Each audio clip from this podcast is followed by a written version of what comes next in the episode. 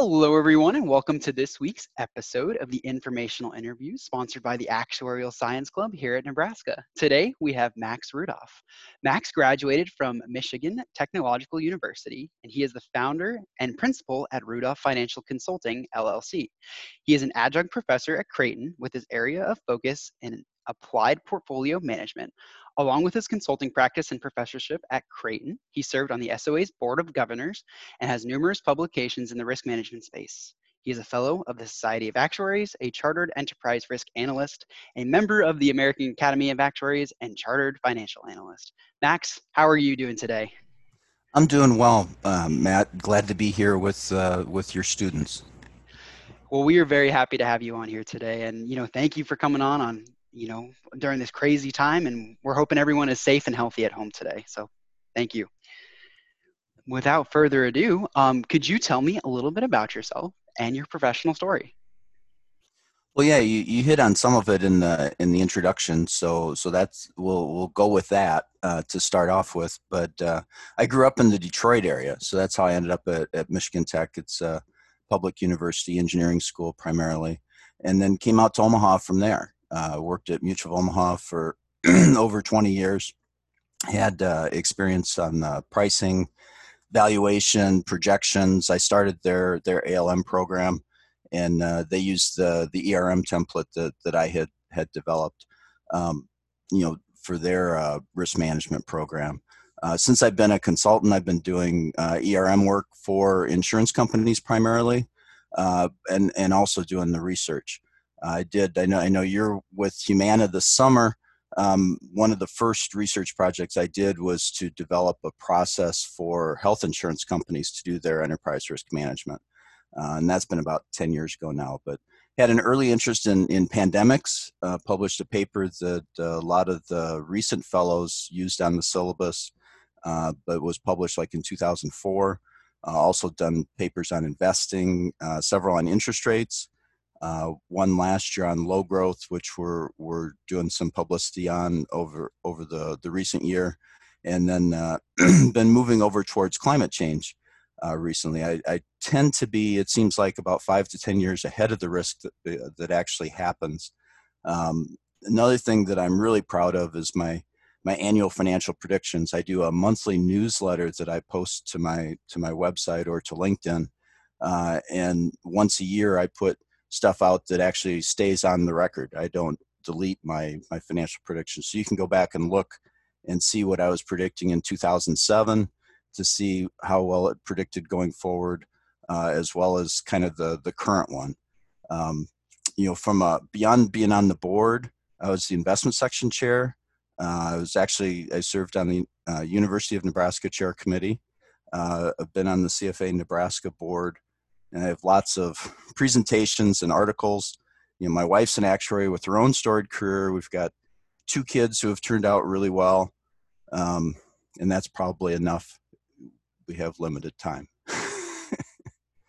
no worries. You can go on and let us know about everything. This is always incredibly interesting to see. Um, I always love asking the question. I'm sure, as many people have noticed, this is the only repeat question that I typically ask people because everyone's story is different. And it's always cool to kind of see, you know, how everyone kind of started out and where they kind of ended up and, you know, where they went all in between. Because one of the big things about uh, actuaries is we always love seeing the end result um, and but one of the big things that we kind of need to take for granted is the journey that takes us to that end result. And it's always cool to see everyone's individual journey. So thank you very much for sharing that. Incredibly insightful.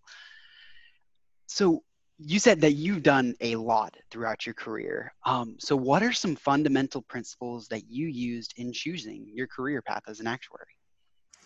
Well, I think the most important thing, and I, and I, think this goes well beyond being being an actuary, but I think it's to be honest with your your clients and your employers. You know, you you can you can word things in ways that that aren't designed to to be hurtful, um, but you still need to be honest, especially when you're looking at risk management. You want to be looking at uh, things that that could happen, and you don't want to ignore certain things. Um, you know, I, I know uh, pandemic has been one in the past that you know people will push back on oh that's not going to happen you know and you'll have that on your list i've had other ones where companies were clearly taking basis risk you know, where their assets were not aligned with with their liabilities with their their hedging program, and and you say, well, you've got basis risk, and and they say we don't want to hear about that, or you see you've got uh, big concentration. I had one uh, potential client that uh, they had a huge amount of Lehman Brothers in 2006,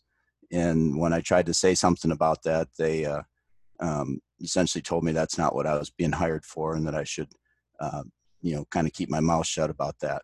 And you know, they were sold to another company two years later because when when Lehman went under, that was enough to essentially force them to to not be independent. Um, I think what's important is to be a lifelong learner. That you always want to be um, working on something that interests you. So go out and and read. It, it frustrates me when I when I talk to people that say, "Oh, you know that paper's too long. I don't want to read that." You know, but then they'll read a, a publication just for fun that's 500 pages long. It's like, okay, if there's something good to read, you know, you don't have to read it all in one night.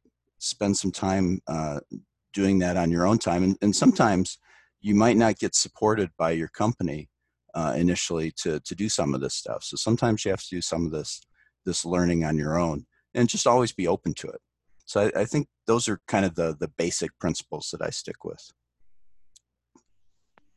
Gotcha. That's great to hear. Because um, one of the big things that we, as actuaries and as a population of, of people, is the common characteristic that I've noted time and time again is that we love to learn. We love to keep growing ourselves and um, growing our responsibilities, and no matter what field we are. And it's you know it's incredible to see that that is definitely a common characteristic upon the people that have succeeded within the field, and that's awesome to see throughout everything that we've kind of done and kind of interviewed with people.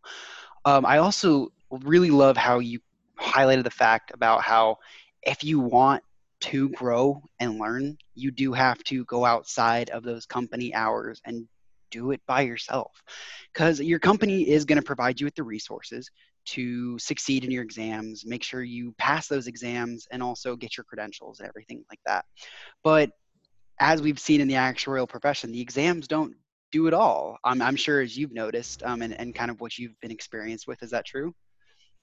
Yeah, I think sometimes you have to go beyond what's on the current syllabus. I mean, I'll I'll tell people, and and I had the same experience with the uh, the SOA syllabus, but it's a it's a more direct example on the on the CFA syllabus where um, they asked a question about how how would um, uh, an insurance company do asset liability management, and I went on and on talking about um, surplus duration which was not on the syllabus at all. And I got a zero on it for that and, and failed because of that. Um, but I mean, I was kind of a, an expert in the area and, and still am today. Um, but I failed, you know, because the, the exam syllabus wasn't keeping up with current best practice. So sometimes you have to get beyond that, that syllabus um, and sometimes even get beyond your comfort zone. Although the other obvious follow up from that is you know you want to answer the question they ask you. And answering it with with stuff that the grader wasn't going to know about probably wasn't helpful. It, it's interesting that i'm actually teaching a class that covers that material and that material is now on the syllabus for the cfa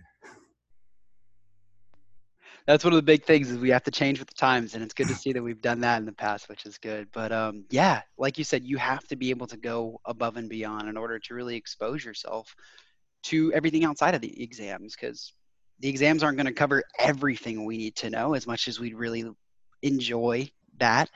Um, we need to go out and still perform you know our educational duty to learn more about the material and everything like that. So thank you so currently, with the current crisis, um, do you expect that COVID will be the worst part of your career, both in the past and future? And if not, what was or what do you expect it will be? Well, I kind of teed up this question ahead of time, so I, I think you you anticipated that I was going to say no, and and that is what I'm going to say is that you know COVID, you should have had this on your scenario plan before.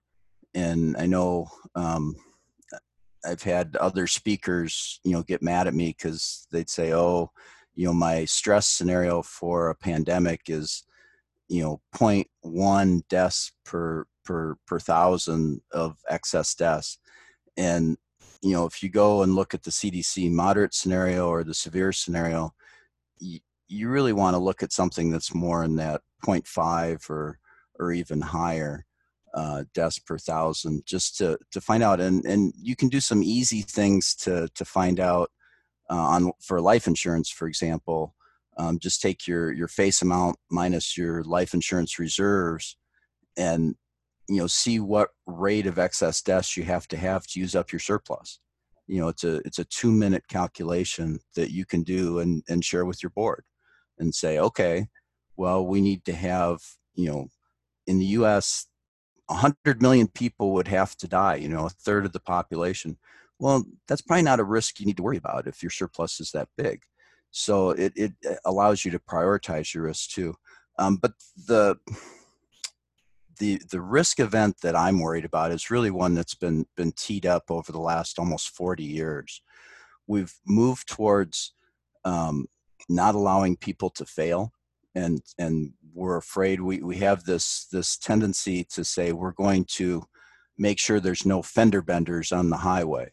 So we try to, you know, we want the Federal Reserve to smooth results. We, we want soft landings. We don't want any recessions and recessions are are an important part of the natural balance of the economy and so we've essentially by putting all the stimulus out there we've created an uh, a period where and, and, i keep coming back to uh, and i haven't been able to find it on the internet a little gif but i keep coming back to the uh, roadrunner cartoons and you you have uh, you know the roadrunner takes a curve and Wiley Coyote goes out over the edge.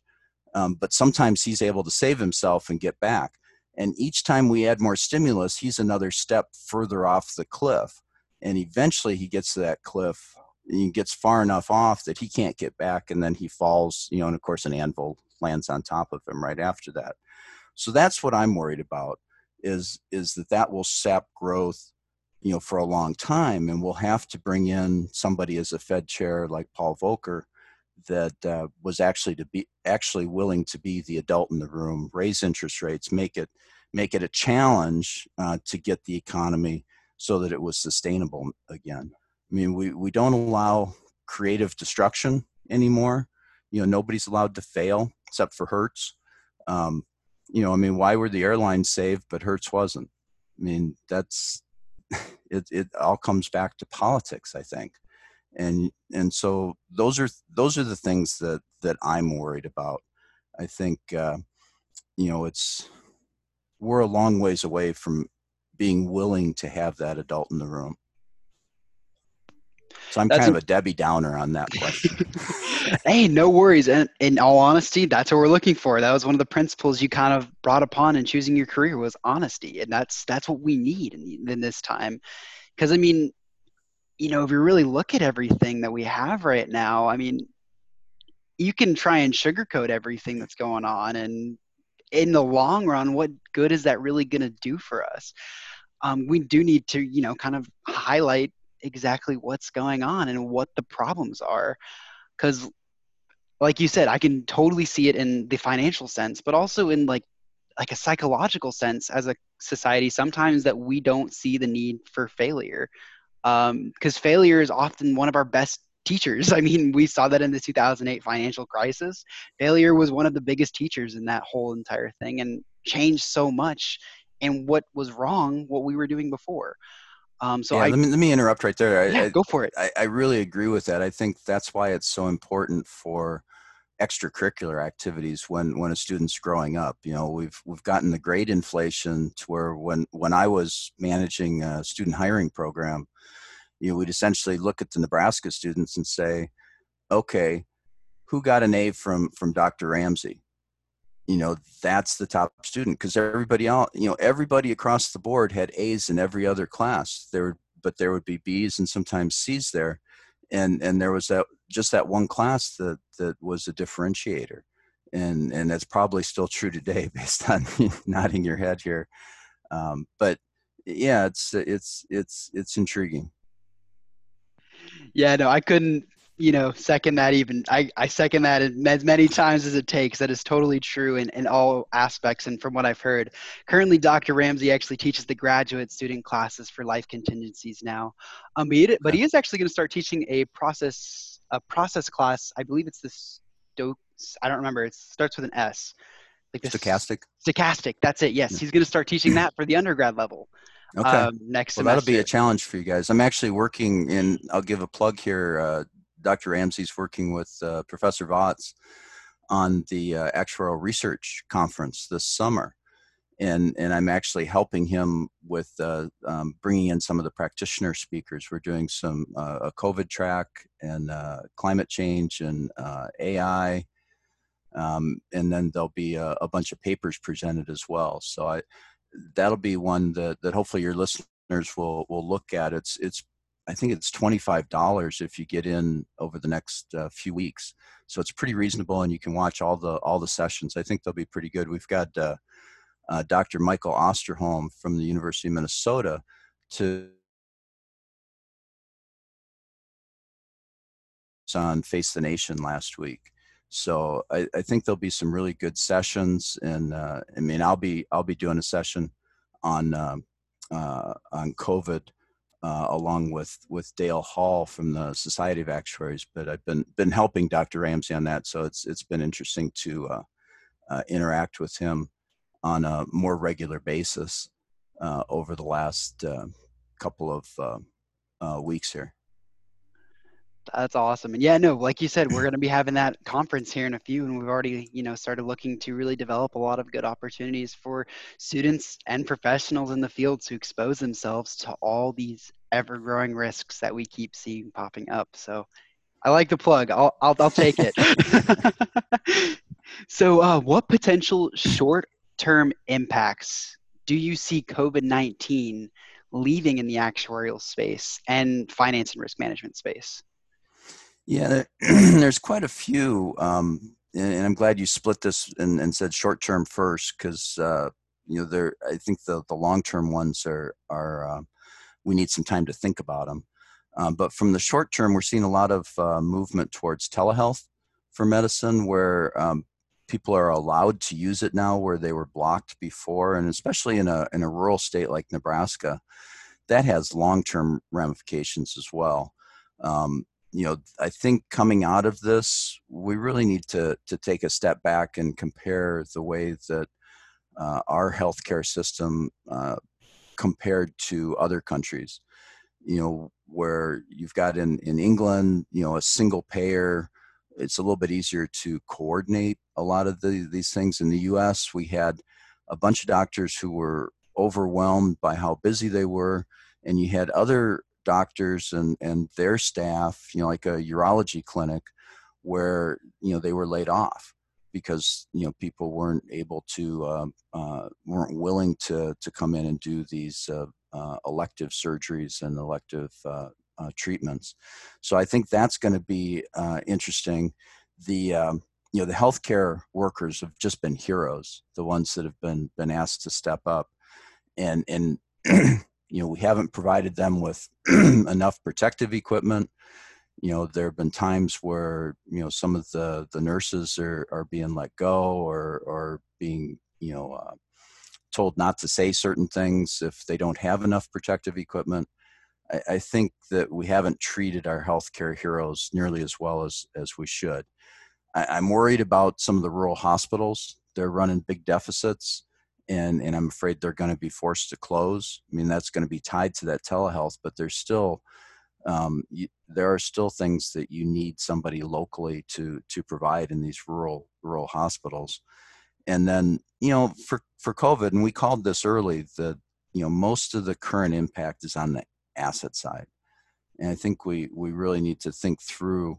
Um, and this will be true for climate change as well uh, you know how this impacts annuities and and pensions as well, and not just you know we the big focus has been on health, but the the life insurance side, you know, the excess claims haven't been a, a big percentage of of surplus, where it's not you know, unless there's a real tiny company that's just only writing, you know, universal life policies, uh, they're probably going to make it through pretty well. Um, the the issue is is more, um, you know, how do you go forward? So you want me to just jump into the long term one? Yeah, sure. Yeah, yeah. That was actually going to be my next question. What What do you think the long term implications will be of COVID? So yeah, go ahead. Well, long term, one one of the things that that I've talked about in some of my presentations on COVID is I'll, I'll pull out a slide from a 2009 presentation, and essentially say, look, you know, none of this is new. You know, we were talking about supply chains, we were talking about impact on the assets. One of the things on on supply chains it's interesting how I thought that maybe some of the 2009 things had been solved because the, the big issue then was uh, expected to be um, there's two two definitions of supply chain. I didn't realize this then, but I do now. There's there's the how often things get delivered. So like the issue that I'm thinking of uh, in New York in 2009, they were talking about how uh, surgical gloves and oxygen were delivered like three times a day to a major hospital. And if they didn't get that delivery, they would probably run out within six hours. So that one I thought had been fixed, but I've just seen uh, articles in the last day or two talking about oxygen shortages. So apparently it, it hasn't completely. The other one is the international supply chain, you know, in terms of being able to get this equipment in when everybody uh, internationally is looking for the same same equipment and who's who pays for it. And so so you need to have more stockpiling more things set up uh, ahead of time. I mean the some of the the groups got lucky early on in that uh, there were groups and companies in california that were buying these n95 masks because of the wildfires over the last couple years and so Google and Facebook and some of those companies had stockpiled their own supplies for their own employees and they provided those to to hospitals and, and healthcare workers. So that was great. But now, you know, wildfire season has started up again and they need to replenish their stockpiles again too. I, I think uh, nursing homes, that whole um, industry is going to need to get redesigned. Uh, it's going to be more expensive. They need to come up with ways to, uh, you know, have it be less expensive and still have separation better better air supply things like that. I think long-term care tied to that um, i can see where a combination product where a long-term care is offered within a universal life or, an, or deferred annuity might work but a long-term care by itself i'm just not sure how you, you would do that going forward because you can't guarantee the price because as we just said the nursing home price is probably going to double um, so how does that work with the with the insurance companies? So um, I think one of the things on the on the finance side, we're seeing a lot of companies uh, not give earnings guidance because of COVID, which makes a lot of sense.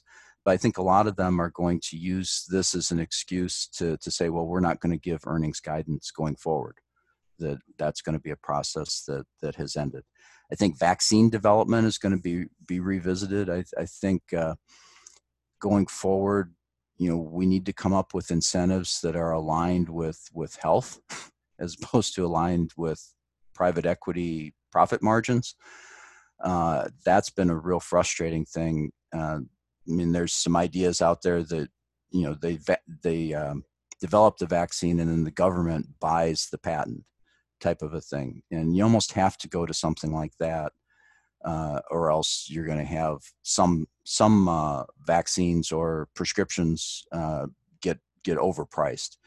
Um, you know, and the other thing, stimulus so far has really favored the big companies. So you're gonna you're gonna see even more concentration of bigger companies relative to small companies, and and that's not a positive. Most of the job growth that comes over time comes from the the small business and and I'm really uncomfortable with with the um, incentives that that sets up. So so that that gives a little bit of a, a, flavor of some of the things that I'm looking at.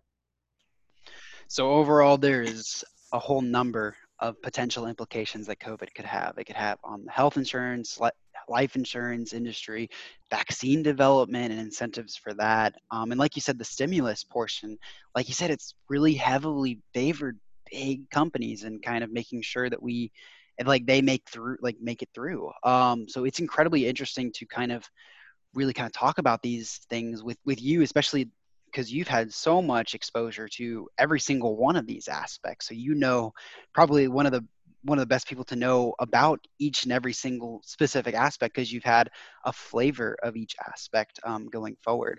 So it's it's incredibly interesting to see. And as you know, actuaries love to speculate about uncertainty. That's one of our specialties. Yeah, and it is. exactly. So this is this is an actuary's. Unfortunately, I, I don't like saying like it's an actuary's dream because like obviously COVID is is a terrible, um, you know, kind of pandemic that we're going through. But this is it's one of the things that we love to do is we want to produce a better outcome for people and covid brought an opportunity for that and hopefully we can capitalize upon that in the future Yeah, that's that win-win. Um, exactly hopefully, we can figure out ways that that will improve healthcare at the same time as improving uh, job prospects. exactly hopefully we can figure something out so as i said before you have received the de- designation of fsa your CERA, which is the Chartered Enterprise Risk Analyst, and also a CFA. Um, so, for an actuary within the investment space, what benefits did the CERA and CFA certification provide for you that the actuarial credentials did not? Well, let me give just a little bit of background first. I mean, I, I uh, actually took the exams for the, the CFA. I was actually part of the group that uh, was the first group of actuaries where our experience counted towards their experience requirement. Uh, the uh, John McGinn was the uh, uh, chief investment officer at Mutual of Omaha at the time, and he was also president of the predecessor to the CFA Institute. And, and he was working enough with us to where he was able to get that through. So I'm always in, indebted to John. Um, but what, what I noticed, um, you know, I finished up my uh, FSA and actually carried the books for level one of the CFA. There's three levels there. Carried the books to my FAC and was I remember I was sitting out at the pool before the FAC started reading probably an econ book or something like that and and getting my studying going because um, you know those exams were kind of on the same cycle and so I only had a couple months to to prepare. Uh, the CERA I was actually on the board. I was in my first of three years on the board when the ERM question came through the board. And so I actually chaired the ERM strategy task force um, that that uh, eventually led to um, the the CERA and the the um, uh, ERM specialty within the uh, the SOA syllabus. Um, so I didn't actually take those exams. Um, I actually wrote the module um, for both the risk management and the investment, uh, the original one. Now they've evolved it since then uh, to where I'm sure it's much better than, than what I had. But what I was trying to do was get more of a practitioner's approach into the module. I figured we had the books for the theoretical side you know so i would put things in there that was was talking about well here's here's how you'd actually use it and how you'd use it to manage a, a, a block um, but the main example that I'd have of how it helped me um, would be on the CFA side. That I was trying to to start asset liability management at the company, and you know it wasn't that doors were were shut in the investment department. Um, they were willing to work with me, but once I sat down and, and committed to taking their exams, the CFA exams, the doors were wide open and and I it was much more collaborative um, because I knew their their tech you know their um, their the words that they used for things. I mean, part of my my job as it went on, you know, at one point I was working for for an accountant, and you know I'd be in meetings with with him and the investment folks and the actuary actuaries, and either the investment person or the actuary would talk and then the accountant would look at me and say okay interpret that for me. What did he just say?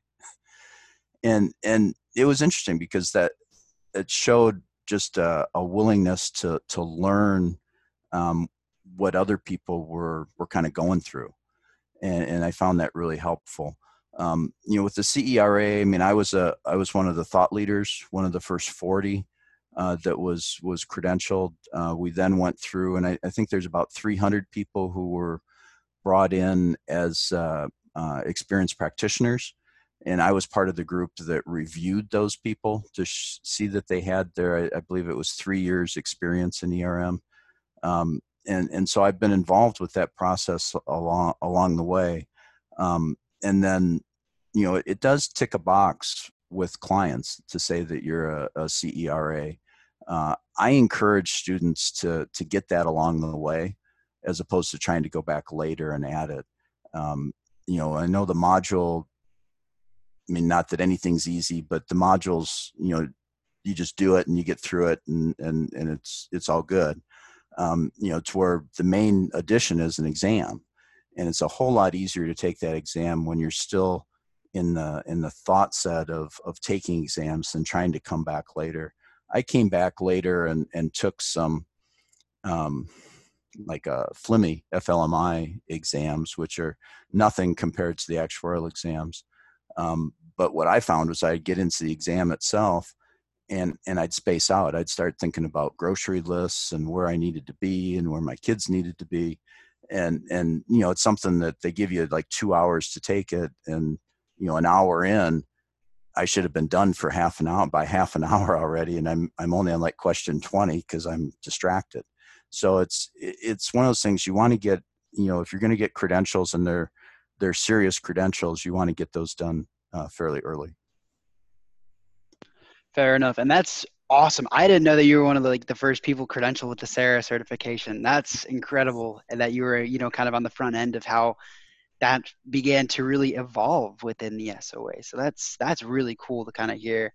And then so kind of like what I'm I heard from the CFA essentially that helped you provide like i guess a bridge between accounting and actuarial and like a communication way like well between kind of, between investments between investments yeah exactly yeah, yeah. so like it was essentially a gateway into other ways of thinking and kind of explaining okay this is what we think in the actuarial side and this is what we think on the finance side and you were kind of like the bridge in between that and you had to understand both ways of thinking um, am i correct in saying that?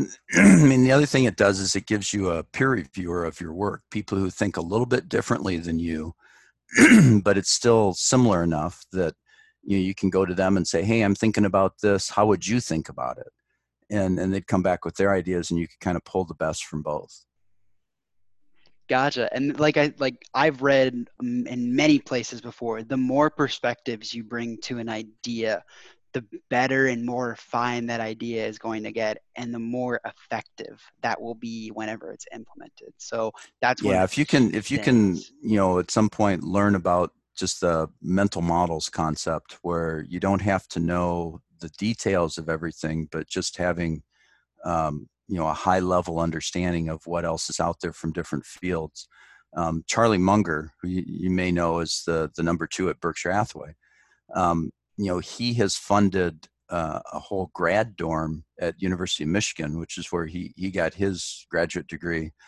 Um, but he required that all the different disciplines be roomed together that there wouldn't be separate floors for you know stem versus english versus foreign languages for that very reason to try to get them to think uh, back and forth. One one of the neat things working at a company was that the parking garage was was a little bit of a walk from where most of the officers were were working and so you'd run into people on that walk over to your car or on the way back in in the morning and you, you'd have some of those same discussions. You know, you'd run into a marketing person or, or a IT or or an accountant or somebody else, and and just say, you know, you just kind of get into a discussion. Hey, I'm working on this. What you know, are you guys involved with this? And and it just cuts corners and and cuts that whole bureaucracy down to where you can get thing get a lot more done uh, than than you could otherwise. Exactly, because I know actuarial. Um, sometimes we are victims of this. We always like to keep everything in our narrow scope of vision, and we always like looking at like the R specific aspects within the model. But then sometimes we we kind of get lost in those. I know I, have done. I've been a victim of that in the past, and in my internship. But like that's okay. Um, you know, to know that you're going to fall into that, but you need to be able to make sure you bring other perspectives to the table because there are so many different perspectives you need in order for business to be successful. So exactly you. right. Thank you. Um, so I'm very curious about this question. I I know I, I, I emailed you this question before just so we can get a good answer for this because I don't know the answer to this question. So I'm very interested to see what you have uh, for me for this one. So as a professor in business, do you believe an MBA for an actuary would accomplish a similar goal um, as these certifications? Well, let, me share. When at Creighton, what I've been doing is I'm helping them develop an ERM program uh, and so we've taught an introductory introduction to, to ERM class where we had some practitioners, um, but they opened it up to the MBA students as well. And then I've also been been involved with the um, their uh, MIMFA program, their masters in um, it's like fin- finance or the part that I'm involved with. They they actually mirror the CFA syllabus and and allow uh, students to go through that and, and have discussion boards. But it's all both both programs are online, and um, what I found with the ERM one was that it was extremely valuable to have the MBA students in the ERM class to where they're seeing something about risk management when they're 22 as opposed to first seeing it when they're 30 or 35 to where i think that gives them a big uh, step up in their in their career progress. Um, for an actuary to get an MBA, I don't see. I know people have done it, um, but I don't see as much value. I think there's more value in getting a, a different credential, like a CFA charter or, or something like that, um, or going into a. You know, if you're going to get a, a master's, get it in a different program. You know, like a um, you know if you're a health actuary maybe get a master's in public health or something like that i think would be better although you know some of the mba programs i, I think you can you can shop around and find some that are easier than others um, so i i would guess that you know if you want one that's you just want the degree you can find one of those but if you want a good one like like the one at nebraska or the one at creighton you're going to have to put some work in um, and and you have to balance that against okay you, you, there's no way you have time to do that while you're taking ex- exams and once you're done with exams well you know life happens there too um, to where you know it, it, i think there are places where it can be useful it may be if if you're going to go into being a, a marketing actuary it might be useful there might be some roles there but for the actuary that stays in more traditional roles or or more technical roles, and I, would view ERM more of a STEM role. Um, I don't see a lot of additional value. I, I, don't know. Do you disagree with that? I honestly have no uh, really opinion on this. I've always just been very curious about um, what people's perspectives on this because I remember going into like my freshman year, I was like, oh, I want to get my certification and also an MBA. Um, now I'm not exactly too sure if that's exactly what I'm looking to do because I've talked with a lot of people and a lot of people have completely polarizing uh, opinions on this. Like some people are like all for it, like go for it. It helped me so much in my consulting or whatever part of business they were. And then other people are like, no, it really didn't add any value to me. The exams actually provided me with a way to work up in my role um, and also the certifications. Um, so I'm always very curious to kind of see people's perspectives on this because I've interviewed some people about, you know, what they think about the MBA, and they they've said like something where they think it's an incredibly useful thing to have. Um, but like I've interviewed people also like you that have said eh, it's not really exactly you know something that a um, actuary should look to really pursue. Um, definitely look to expand on those other credentials that are there for us.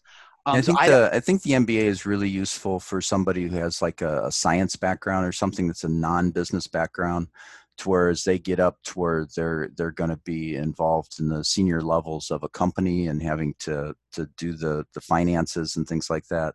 I think it can be really useful for that group. But for an actuary, you should already be getting that in your undergraduate. Yeah, no, I, I that one I have heard is if you have did go through like a college of um, arts and sciences, like just a strict mathematics degree within actuarial mathematics, then it would be a good transition to go into an MBA program to get that business exposure. That one I have heard. So yeah, no, that one that's very true. Um, in that regard, because right now, like you know, in Nebraska, our actuarial science undergraduate is either through the College of Business or the College of Arts and Sciences. And I want to say, um, I believe the majority of students go through the College of Business to get that business perspective. So it is incredibly helpful to do that as well on, at an undergraduate level, at least from personal experience so far. yeah. So, like I said before, in your resume, you have accomplished a great deal, and we're incredibly, you know, thankful to have you on the podcast here today to provide your insights. Um, but I'm kind of curious um, what your answer is to this one as well. So you've accomplished a great deal throughout your career, as we've mentioned multiple times before. For those of us looking to become respected individuals in our field, similar to yourself, what do you suggest young professionals do to keep learning and progressing? Well, I, I hit on it earlier that it's important to be a lifelong learner. You know, that's probably not a surprise to hear that. I, I think it's really important to choose your spouse well. Um, I'm incredibly lucky there. Uh, you know, working as a as a team. You know, if if I have some place to be or she has some place to be, we we work together and, and try to try to make it work as as well as we can. Um, I think it's important to to stay involved with the professional organizations in a volunteer capacity. I, I think you can you can learn a lot, and that can become a really good networking group for you uh, that have again people with different perspectives than you do um, you know and it's where you just just keep learning from them. And and you know i think there's i can call people in the industry and and they call me back. And there's a reason for that you know because i've invested the time to do that. I, I remember uh, you know cecil Bykerk who used to be a professor down at down at lincoln and was was my boss for a number of years loved working with him another one of my mentors. You know he he would talk about that you know in terms of that you know his boss just loved it when you know he'd have a question that he knew you know he needed to get somebody maybe with an international background and cecil would say oh yeah i'll call so and so and you know they'd call him back or they'd pick up the phone right when he called. You know it, it's just incredible how how important that can be. Uh, kind of on the on the other side of that you want to things you want to avoid is a company with a culture that your company does things best and you don't need to learn anything from anybody else. Uh, there's a number of insurance companies in particular that I'm uh, I won't I won't name here, um, but that I worry about that. That you know it's kind of when a student ends up there, they never come out. You know, you never hear from them again, and so from one perspective, they don't ever share their knowledge with anybody else, and from the other side you worry about somebody who's just internal that 20 years later are there external risks you know emerging risks that that they're not picking up on? So i i think those are are are important to you know always you always want to be learning. Very true and i'm glad you kind of touched upon that whole aspect of being able to develop a whole new perspective based on other people's perspectives because um, like you said um, that's one of the key factors that drives companies to stay in business is they're able to change with the times and identify certain risks that maybe an actuarial department might not see um, and in a finance account like a finance portion will see. Um, so like that's one of the big things that we have to to really see. Um, and like you said i'm really glad you brought up the whole building your network as a student um, within the actuarial community, um, I think this is key, especially right now with how COVID impacted so many job prospects and internships. Um, being able to build your network and leverage your network in this time is critical for students to do and even past you, you know your undergraduate at nebraska or michigan or wherever you end up going for your undergraduate for actuarial science or data science or anything like that I'm really glad you touched upon that because like the actuarial community, um, from your experience, I, I, would like to know. I've I've heard it's a, like a smaller community and it's very a tightly knit community, and we're all here to help each other. Is is that what you've experienced? Yeah, a lot of actuaries are, are willing to to work with other people. One of the things as a as a risk management uh, focus that I've had is that we've worked closely with the the casualty society, and so I I work a lot more um, through volunteer roles primarily, but I work a lot more with with casualty folks um, than almost any other life actuary does. There's there's only a few people who actually get to cross that, and and again, we can learn from each other. You know, one of the things that I see from them is you know they look more at at distributions, and they use the power law for a lot of things. Uh, it models earthquakes and things like that very well. That once you get out into the tail, the distributions that life actuaries use don't work very well. And so I'd like to see us work a lot more uh, across those practice areas to to see when we get into pandemics or or other emerging risks you know how can we use different distributions out in the tail to to make that work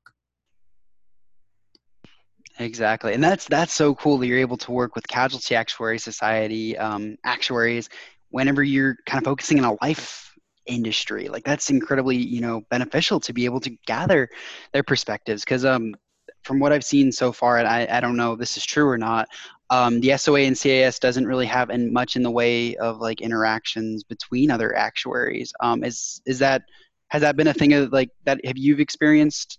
Because um, I don't I don't know exactly as a student.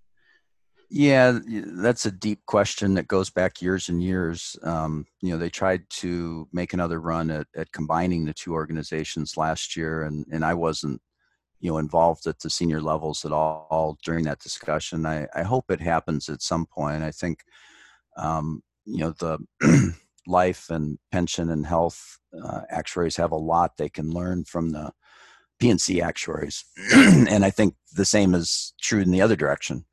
Um, you know, I do one of the the research projects that I do is an annual emerging risk survey, and it's actually was sponsored this last year by by the SOA uh, by the Joint Risk Management Section, and then also the CAS and the Canadians, the CIA. Um, so, so I've actually in the last year presented at major conferences for all three of those organizations, and and I just love the the networking. You know, I, I mean, I get to go out to dinner the night before with with people who again you know they they look at things a little bit differently they have different hot buttons you know different issues that are are going on and i and, and you know that networking that's one of the things that i miss you know with when we're doing things virtually is you don't get the chance to really sit down and and talk to people. Um, so uh, it, it's interesting we can all learn from each other. Exactly i'm, I'm glad you brought that up because we could all learn from each other and like i said that we keep coming back to this idea of different perspectives um, that would cause you know one of the best ways we can really develop if we all kind of collaborate together and learn from each other so that's perfect and you touched a little bit upon this at the very end, the whole networking aspect. So, what advice would you offer those who have lost internships or jobs in this current COVID crisis? Well, the first thing would be to keep your head up. I mean, it's nothing that you did. you know, it's and and I'm really interested after after the summer's over to to better understand the companies that continued their their internships. How did they make it work? Because I, I i i can see a lot of challenges especially you know you bring somebody in in house and you give them something and you can sit there right with them um, where when you're not able to do that uh, it makes it a lot more challenging so hopefully we can get some best practices out of that in, in case we ever have to do this again um, but I, I, think for for those who are uh, not in an internship right now, I think you need to find something to do. You know, keep your head up and and and not just mope around and watch TV all summer. Um, I think you can, you know, with the actuarial exams, they're in small enough bites that you could you could sit for an exam uh, if you're at, at the right level. Um, you know, read a book, pick out a, a book on behavioral finance, or um, you know, find an author that you like. There's there's a zillion. I can't keep up with the books that that I want to read. You know, I've, somebody recommended a book to me yesterday. I said, "Yeah, I'll put it right on the top of the stack with you know I've got a like 12 books already there."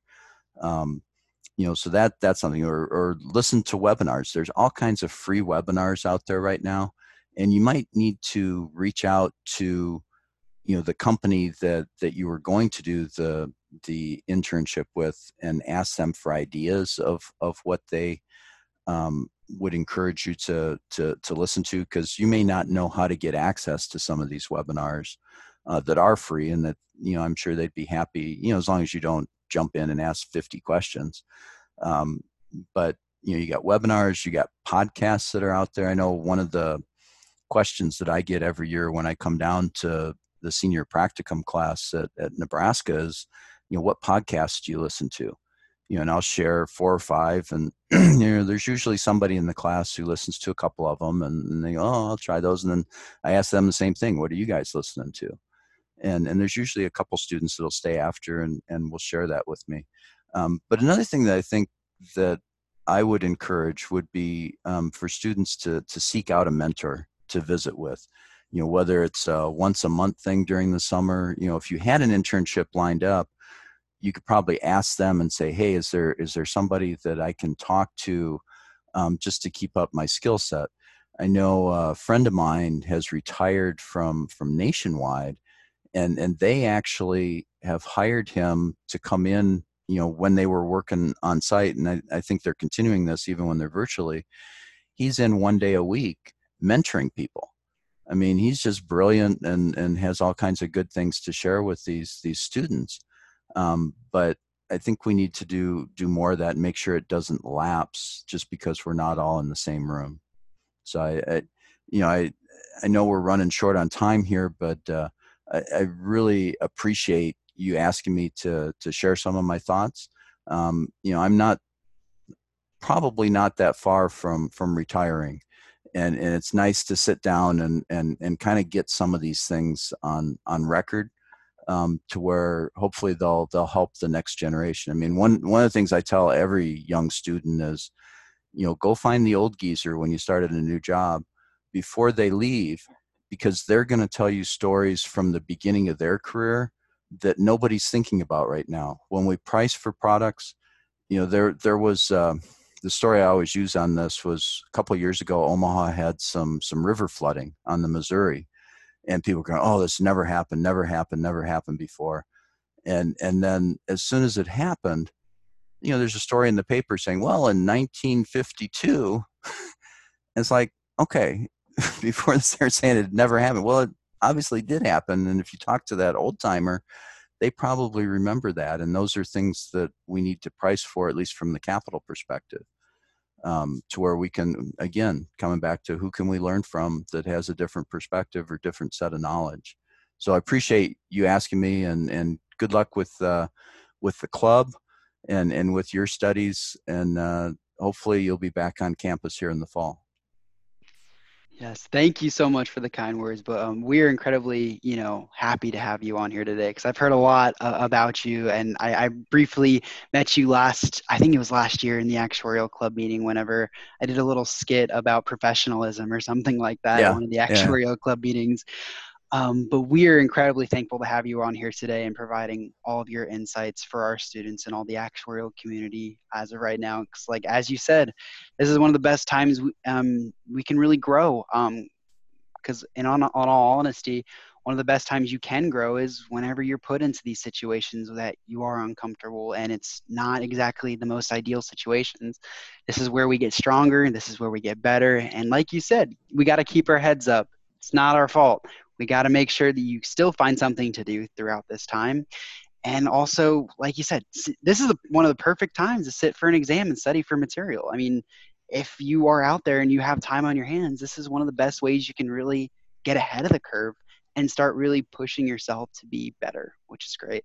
But max thank you so much for coming on and providing your insights. And everything actuarial for our students. This was awesome. you, you, bet, Matt. And just just remember that everybody should be wearing a mask right now. Very true. If you're outside, be wearing a mask. well, that wraps up all we have today. Thank you all for listening, and everyone stay safe out there. And as Max said, be wearing a mask.